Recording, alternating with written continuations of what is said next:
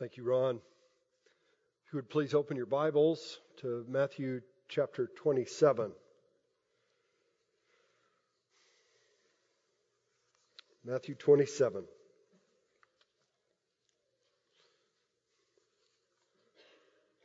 I don't really uh, track whatever the latest news is with the royal family, as some people like to do. Uh, but apparently, Pastor Dominic over at the bridge does. No, he simply reminded me uh, at preaching team this week of something that I think all of you probably have caught for a number of months now. But 2022 marks the 70th anniversary of Queen Elizabeth's ascension to the throne of England in 1952. It is the longest reign of any monarch in the history of England. Queen Elizabeth, if you're watching this morning, congratulations on your long reign. But uh, she's not a young girl anymore. Um, she is now 95 years old and will not stay on the throne forever. Prince Charles is the next in line. And if he succeeds Queen Elizabeth, there will be a major ceremony that will take place. I suspect that um, we will be able to watch that on television. That ceremony um, is called a coronation or a crowning. And on that day, there will be great crowds of people who gather both physically and virtually to witness all of the pomp and all of the circumstance. Charles will be escorted through the streets by soldiers. He will come in to Westminster Abbey wearing a robe of scarlet, a symbol of his authority.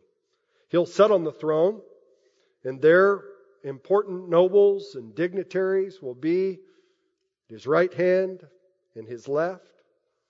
The Archbishop of Canterbury, the highest priest in the Church of England, will anoint his head with oil. Then they will place in his hand the sovereign scepter. They'll put a crown of pure gold encrusted with precious jewels upon his head. And then, when all of that is said and done, the people will shout out together, God save the King!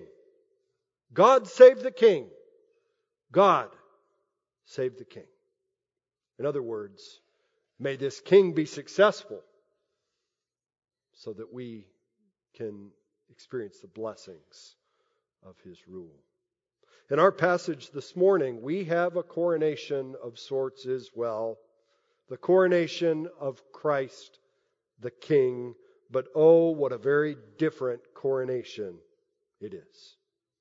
Sure, you'll notice as we read, there are soldiers and priests and shouting crowds and scarlet robes and scepters and crowns. But there is also a cross. It's a cruel coronation. And instead of the people receiving Christ as king, they are mocking him as king because they don't have a category in their mind for a crucified king. And so instead of saying at the end of our passage, God save the king, they mock him and say, Let God save him if he desires him. A cruel coronation.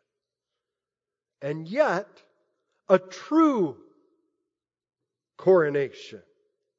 It is an enthronement, simply an ironic enthronement. Christ is crowned as king.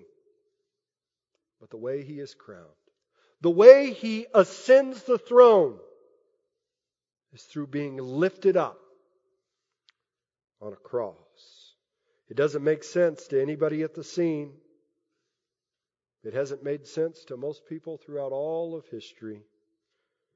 It doesn't make sense to the Gentile soldiers. It doesn't make sense to the Jews who pass by, to the religious leaders.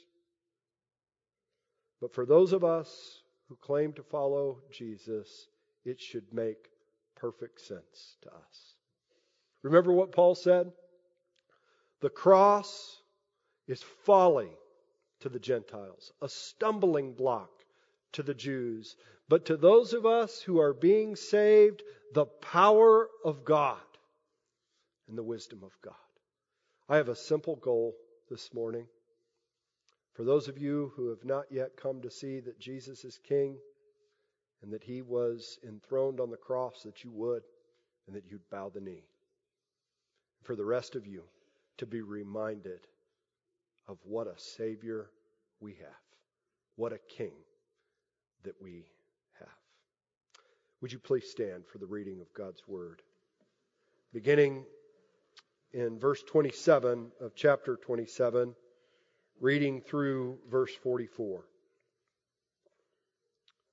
Notice all of the elements of the coronation are present. Pilate, in verse 26, has delivered him over to be crucified, and we pick up the narrative in verse 27. Then the soldiers of the governor took Jesus into the governor's headquarters, and they gathered the whole battalion before him. And they stripped him and put a scarlet robe on him. And twisting together a crown of thorns, they put it on his head and put a reed in his right hand. And kneeling before him, they mocked him, saying, Hail, King of the Jews! And they spit on him and took the reed and struck him on the head. And when they had mocked him, they stripped him of the robe and put his own clothes on him and led him away to crucify him.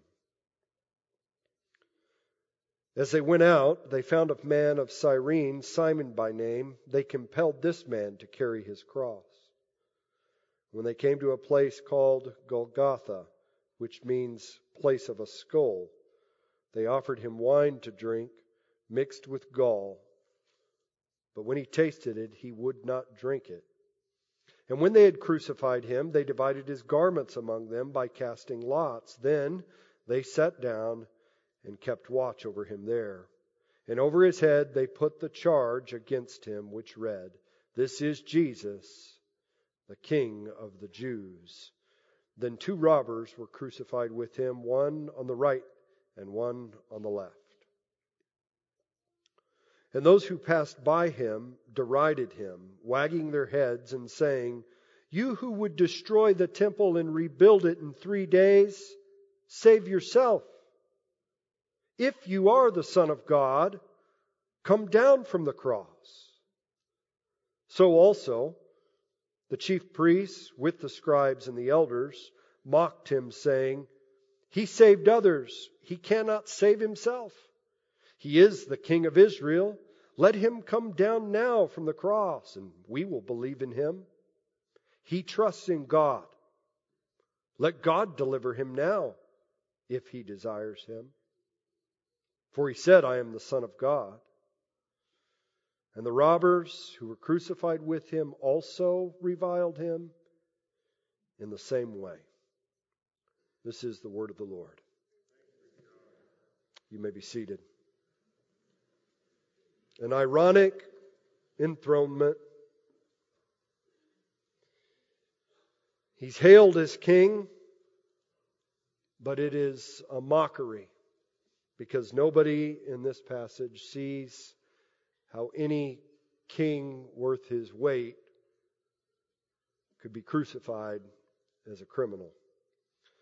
But as I've said, even though he is being hung up on a cross, he is also being lifted up as the king in these verses. An ironic enthronement. I simply want to show you that that's what's going on today. So I'm going to draw out four ironies of the cross. Four ironies of the cross. Again, my goal is for you to walk out of here either being convinced that the crucified one is the king, if you are not yet, and for all of the rest of you to thank God for what he has done. Let's begin with the first irony. The man mocked as king truly is a king. This is found in verses 27 to 31. After Jesus' trial, Pilate delivers Jesus over to be crucified, but he doesn't go straight away to the cross. Before he's crucified, the soldiers take him in to Pilate's headquarters, and we're told that many soldiers, a battalion of soldiers, gathered around him. A battalion would be about 600. I don't know if they're all there or just part of them. But what you need to know is that there are a lot of people participating in or witnessing what is about to take place. And this is where the coronation begins. The soldiers begin by stripping him of his clothes and putting a scarlet robe on him. This was likely a military cloak, would have been kind of a shoddy job of making it scarlet. It wouldn't have been real fancy, but it would have to do for the occasion. It would serve as his royal robe. Then they twist together a crown of thorns and put it on his head, put a reed in his hand to serve as a scepter. And then, after all of that, we are told at the very middle of the paragraph, which is intentional that it's in the middle for emphasis, that they mocked him and said, Hail, King of the Jews.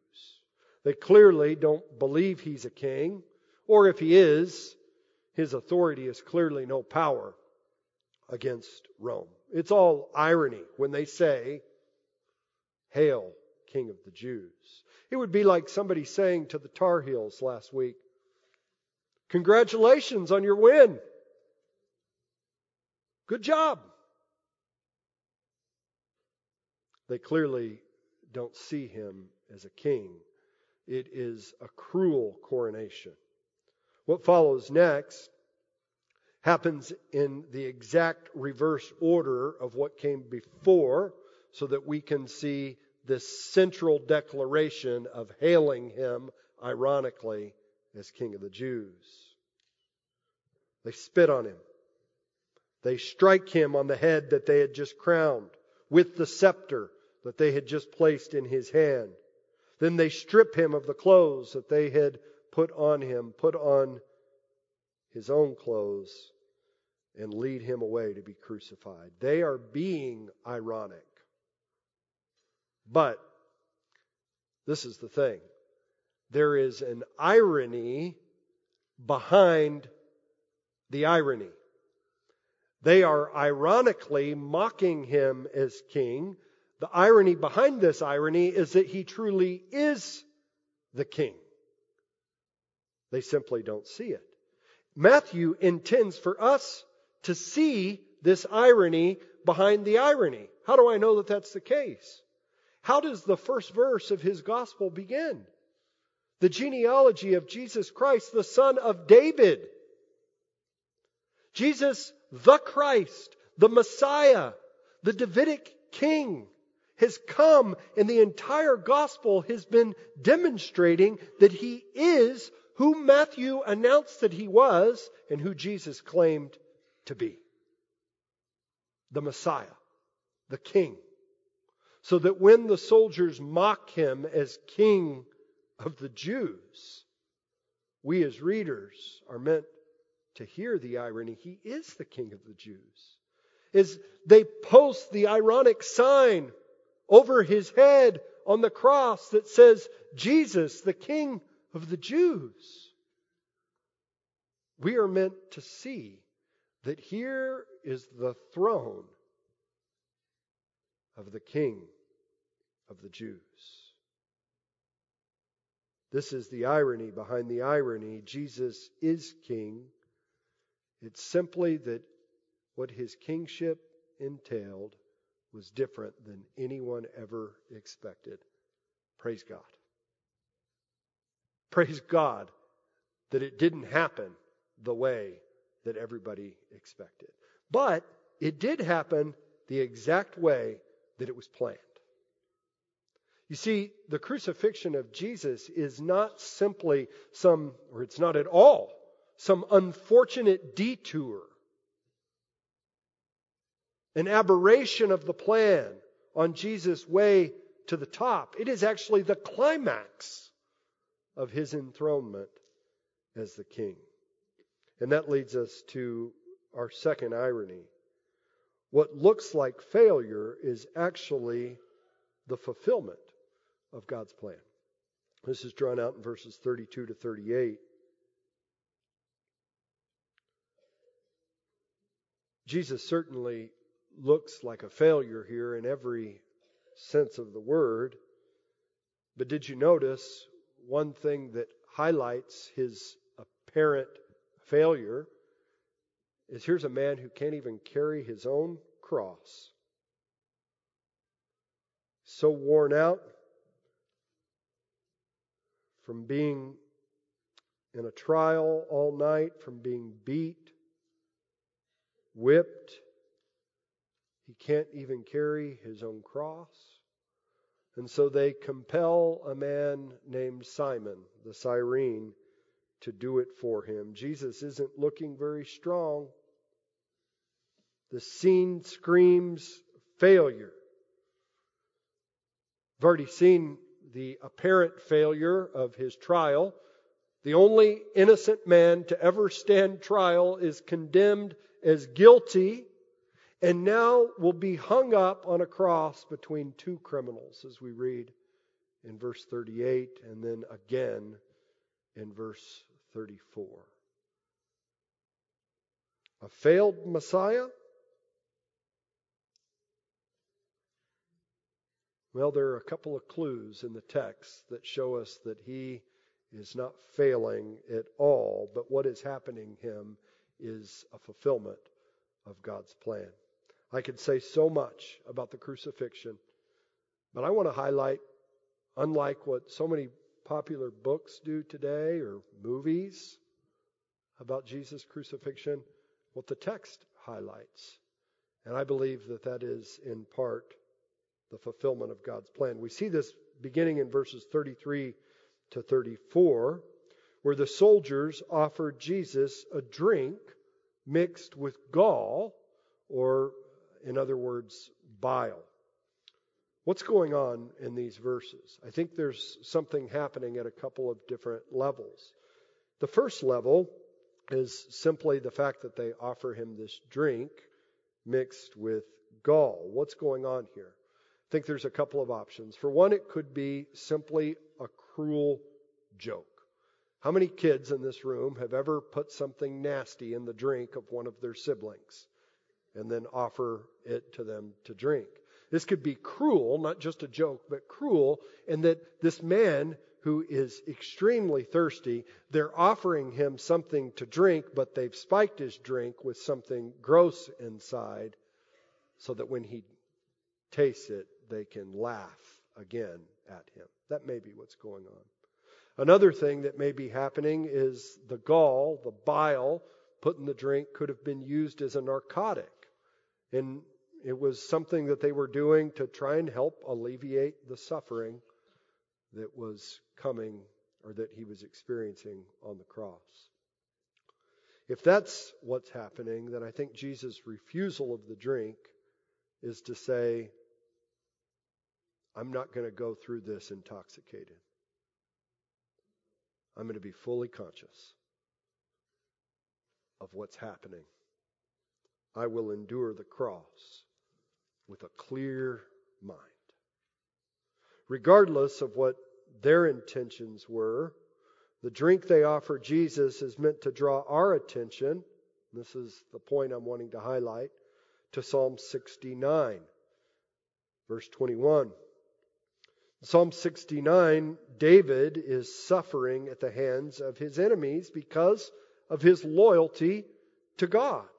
He says a number of things in that psalm, but one of the things he says, he's lamenting what's going on, is that they gave me poison for food, and for my thirst they gave me sour wine to drink. Matthew intends for us to see in Jesus on the cross that he is, in fact, the Davidic king. The fact that he's on the cross doesn't call into question his kingship. In fact, it confirms it. He won't drink the cup that the soldiers offer him because he is committed to his loyalty to God. He won't drink the cup that they offer to him because he fully intends to drink the cup that his Father has given to him the cup of God's wrath dealt out on the cross. There's another allusion to the Psalms in verse 35.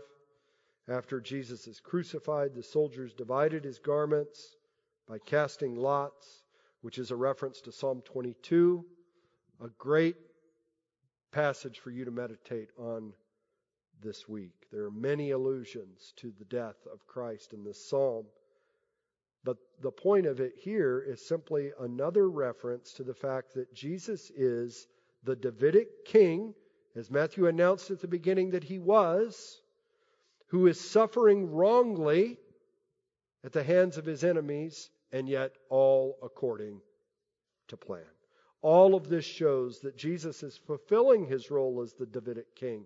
What was true of David from the moment he was anointed? He was opposed. He suffered.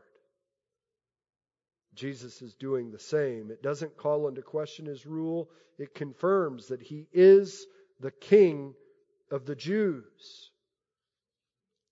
But another part of the irony is that as they mock him as king of the Jews, they don't even believe he is the king of the Jews. But when he is raised on the third day, he will say, All authority in heaven and on earth has been given to me.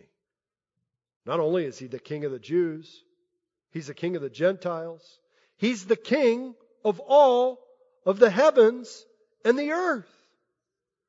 The most powerful king who has ever lived, who now sits on an eternal throne whose kingdom will extend to the very ends of the earth. So the most powerful king, the most powerful monarch, far more powerful than Elizabeth II, anybody that preceded her, anybody that follows her, far more powerful. And yet his coronation, there is no pomp, no circumstance. It begins with a cross, but it is not failure. It is the fulfillment of God's plan. That's the second irony.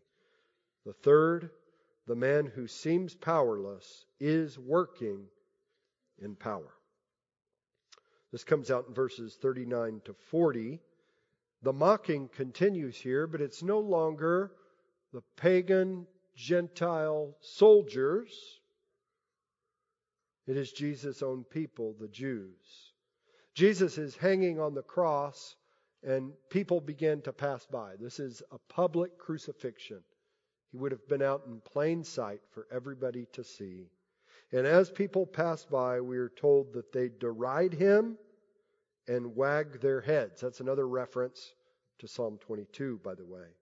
And they say, You who would destroy the temple and rebuild it in three days, save yourself. If you are the Son of God, come down from the cross. Clearly, another ironic statement. But as with the other ironic statements in the passage, their ironic statement, there's an irony that is behind the irony. Their ironic statement is how could anybody destroy or rebuild a temple that can't even get themselves off of a cross? Now, Jesus had made a claim that if he destroyed this temple, that he would raise it in three days, but that was not a reference to the temple building. It was a reference to his body. And so, what's ironic is the very thing that they're mocking him for claiming is happening right now in front of their very eyes. His temple, his body is being destroyed. And so, guess what? It will also be raised up on the third day.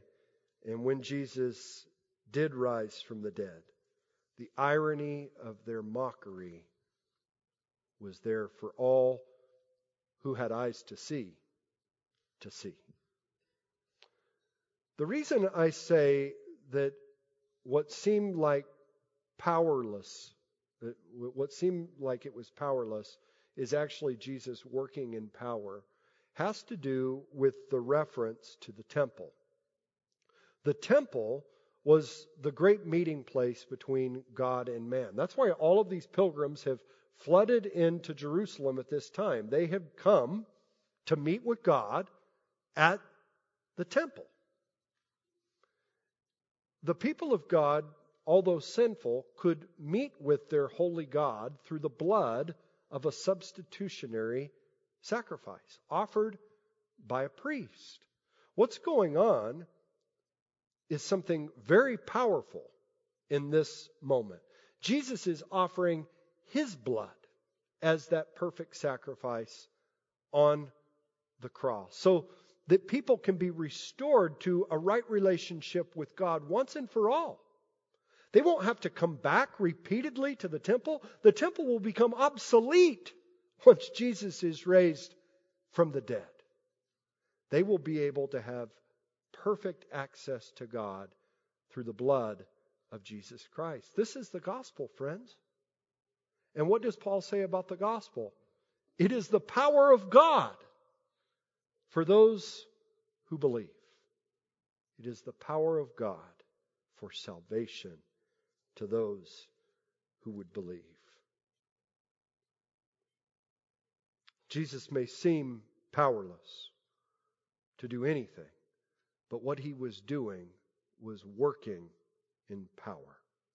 I want you to notice something else. The passers-by say to him, If you are the Son of God, come down from the cross. There's something very significant going on here. It's subtle but significant. If you are the Son of God, come down from the cross. Think back for a moment. Have we heard this kind of language before in the Gospel of Matthew? We have. These are almost the exact same words that Satan used in his temptation of Jesus in Matthew 4. Let me read a portion of that passage to you. Then the devil took Jesus to the holy city and set him on the pinnacle of the temple and said to him, If you are the Son of God, throw yourself down. For it is written, He will command His angels concerning you, and on their hands they will bear you up, lest you strike your foot against a stone. After this, Satan goes on to say to Jesus, If you'll just worship me, I will give you all of the kingdoms of the earth. What is going on here is Satan is trying to tempt Jesus to abandon his cross shaped mission. The mission of the suffering Son of God. And this temptation, which began Jesus' ministry, continued to be present throughout Jesus' ministry all the way to the point where he hung on that cross. Remember in his first prediction of his crucifixion to his disciples? What did Peter say to him? This shall never happen to you. Not to our King, not to the Messiah. And what did Jesus say to him? Get behind me, Satan, for you are a hindrance to me, for you are not setting your mind on the things of God but the things of man. And now, even now, as he hangs on the cross and people say, If you are the Son of God, the voice of Satan still rings in his ear But he had already decided in the Garden of Gethsemane that he would drink the cup. The cup that his Father had for him. Satan would not get in his way. Peter would not get in his way. The crowds would not get in his way. Nobody would get in his way. Nothing would deter Jesus from fulfilling his mission. And friends, he would inherit all of the nations of the earth, but not through bowing down to Satan, not through abandoning the cross, not through abandoning his mission. He would gain authority over all of the kingdoms of the earth through fulfilling the mission that God had given him. He may seem powerless, but he's working in power on the cross. That's the third irony of the cross. The final one is this the man who wouldn't save himself saved others. This is drawn out in verses 41 to 44, where the members of the Sanhedrin, the same ones who arrested him, who tried him, who sent him to Pilate, the chief priests, along with the scribes and the elders, they now join in mocking him. I bet they really enjoyed it. They say, He saved others, He can't save Himself. He's the King of Israel. Let Him come down now from the cross, and we will believe in Him. He trusts in God. Let God deliver Him now if He desires Him. For He said, I am the Son of God. When they say he saved others, they're referring to the miracles that Jesus had performed. He had healed others, he had cast out demons, he'd even raised Lazarus from the dead. All of this an attestation that he was the Son of God, right? But now they're saying, if you really are the Son of God, surely you've got the power to come down from the cross. Surely, if you saved others, you can save yourself. But the irony is, praise God, that the only way to save others is through not saving himself. They're referring to one kind of saving, but Jesus came to accomplish a far more important form of saving. When you think of the word saving, it can mean different things in different contexts. If I ask George Fouché what he means by saving, the first thing that's going to come to his mind is saving money because he's a finance guy. If I were to ask you if you're sitting at your computer what it means to save, you may think of saving a file. If I were to ask Greer Keiss what she thinks of saving as a goalie, a really good one, she's going to think of not letting the other team score a point, getting a save, right? Jesus has done all kinds of saving within the Gospel of Matthew. He saved people from sickness, He saved them from demonic oppression, He has saved them even from death. He has saved them from the effects of sin. But the main reason He came was not at His first coming to save them from the effects of sin, but to save them from their sins. The miracles point to a day in the future when the effects of sin will be dealt with at Jesus' second coming. But at his first coming, he came to save us from our sins. And the only way he can do that is if he doesn't save himself from the cross. Jesus is the Son of God, and God does desire to deliver him. In fact, God will deliver him, but not from death. He will deliver him through death and the resurrection from the dead. Friends, there's an important point here for us as well. Jesus is our Savior. We cry out to him, Hosanna, save us, we pray.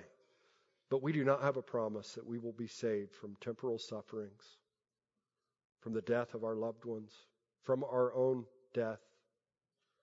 But if we place our trust in Jesus, we can be saved from our sins, and we will one day too be delivered from the effects of sins through the resurrection from the dead.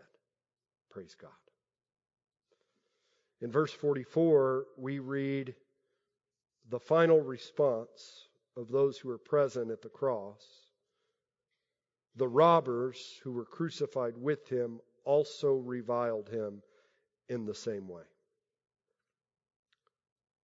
I think this is Matthew's way of saying the rejection is complete. Everybody who is seeing what is happening does not believe that Jesus is the Son of God. Everybody in this story is mocking Jesus the soldiers, the passerbys, the Sanhedrin, and now even these criminals who are at his right hand and his left. All say with great irony, Hail, King of the Jews! But they don't believe that any king worth anything to them could be crucified. But the irony behind it all, just to summarize what I've been saying, is that this crucified one is the king indeed. Not only that, he's also the temple. He is also the Savior of men, the King of Israel, the Son of God. The crucifixion doesn't call any of this into question. A crucified king may be folly to the Gentiles, like the soldiers. It may be a stumbling block to the Jews, but the basic message for us is for those who are being saved and only to those who are being saved, both Jews and Gentiles. The cross of Christ is the power and the wisdom of God. Jesus wasn't coronated with pomp and circumstance. He was enthroned on a cross. He did this all for a purpose to save his people from their sin. A people from every tribe, tongue, and nation. At Jesus' first coming, he didn't come to be served, but to serve and to give his life as a ransom for many. Are you okay with that? Or does this bother you? Is the way of suffering before glory a stumbling block for you? Is it folly to you? Or do you see it as the very wisdom of God?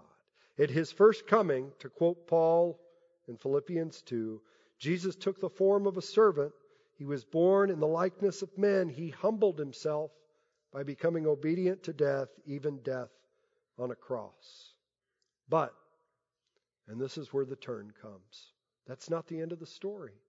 Following his death on the cross, God highly exalted him and bestowed upon him the name that is above every name, so that at the name of Jesus, every tongue will confess that Jesus is Lord to the glory of God the Father. Where am I going with all of this? I'm calling you to respond, is what I'm doing.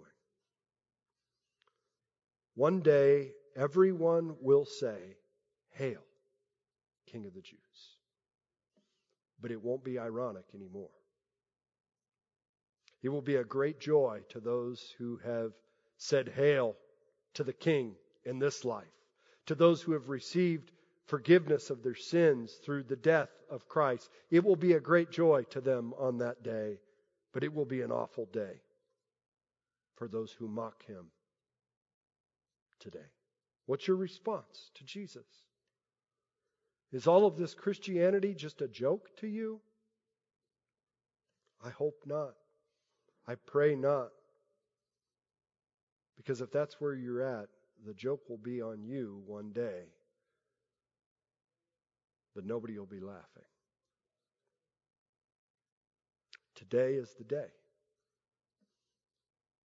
to acknowledge your need for a Savior, to acknowledge that Jesus is the Savior that you need, to repent of your sins and to bow to him as king, thankfully, to the crucified king.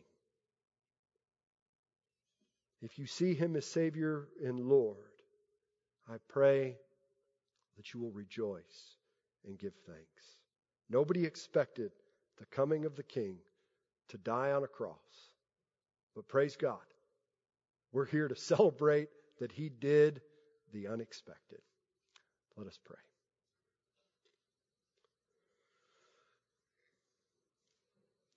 Thank you for the cross, Lord.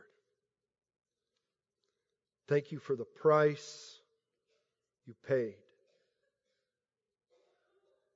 bearing our sin and our shame.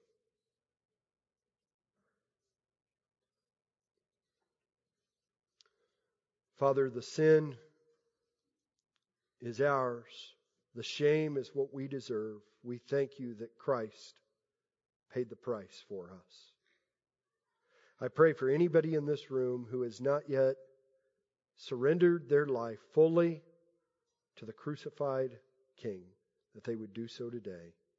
For the rest of us, that you would help us to rejoice and to give thankfulness to what you have done for us in Jesus.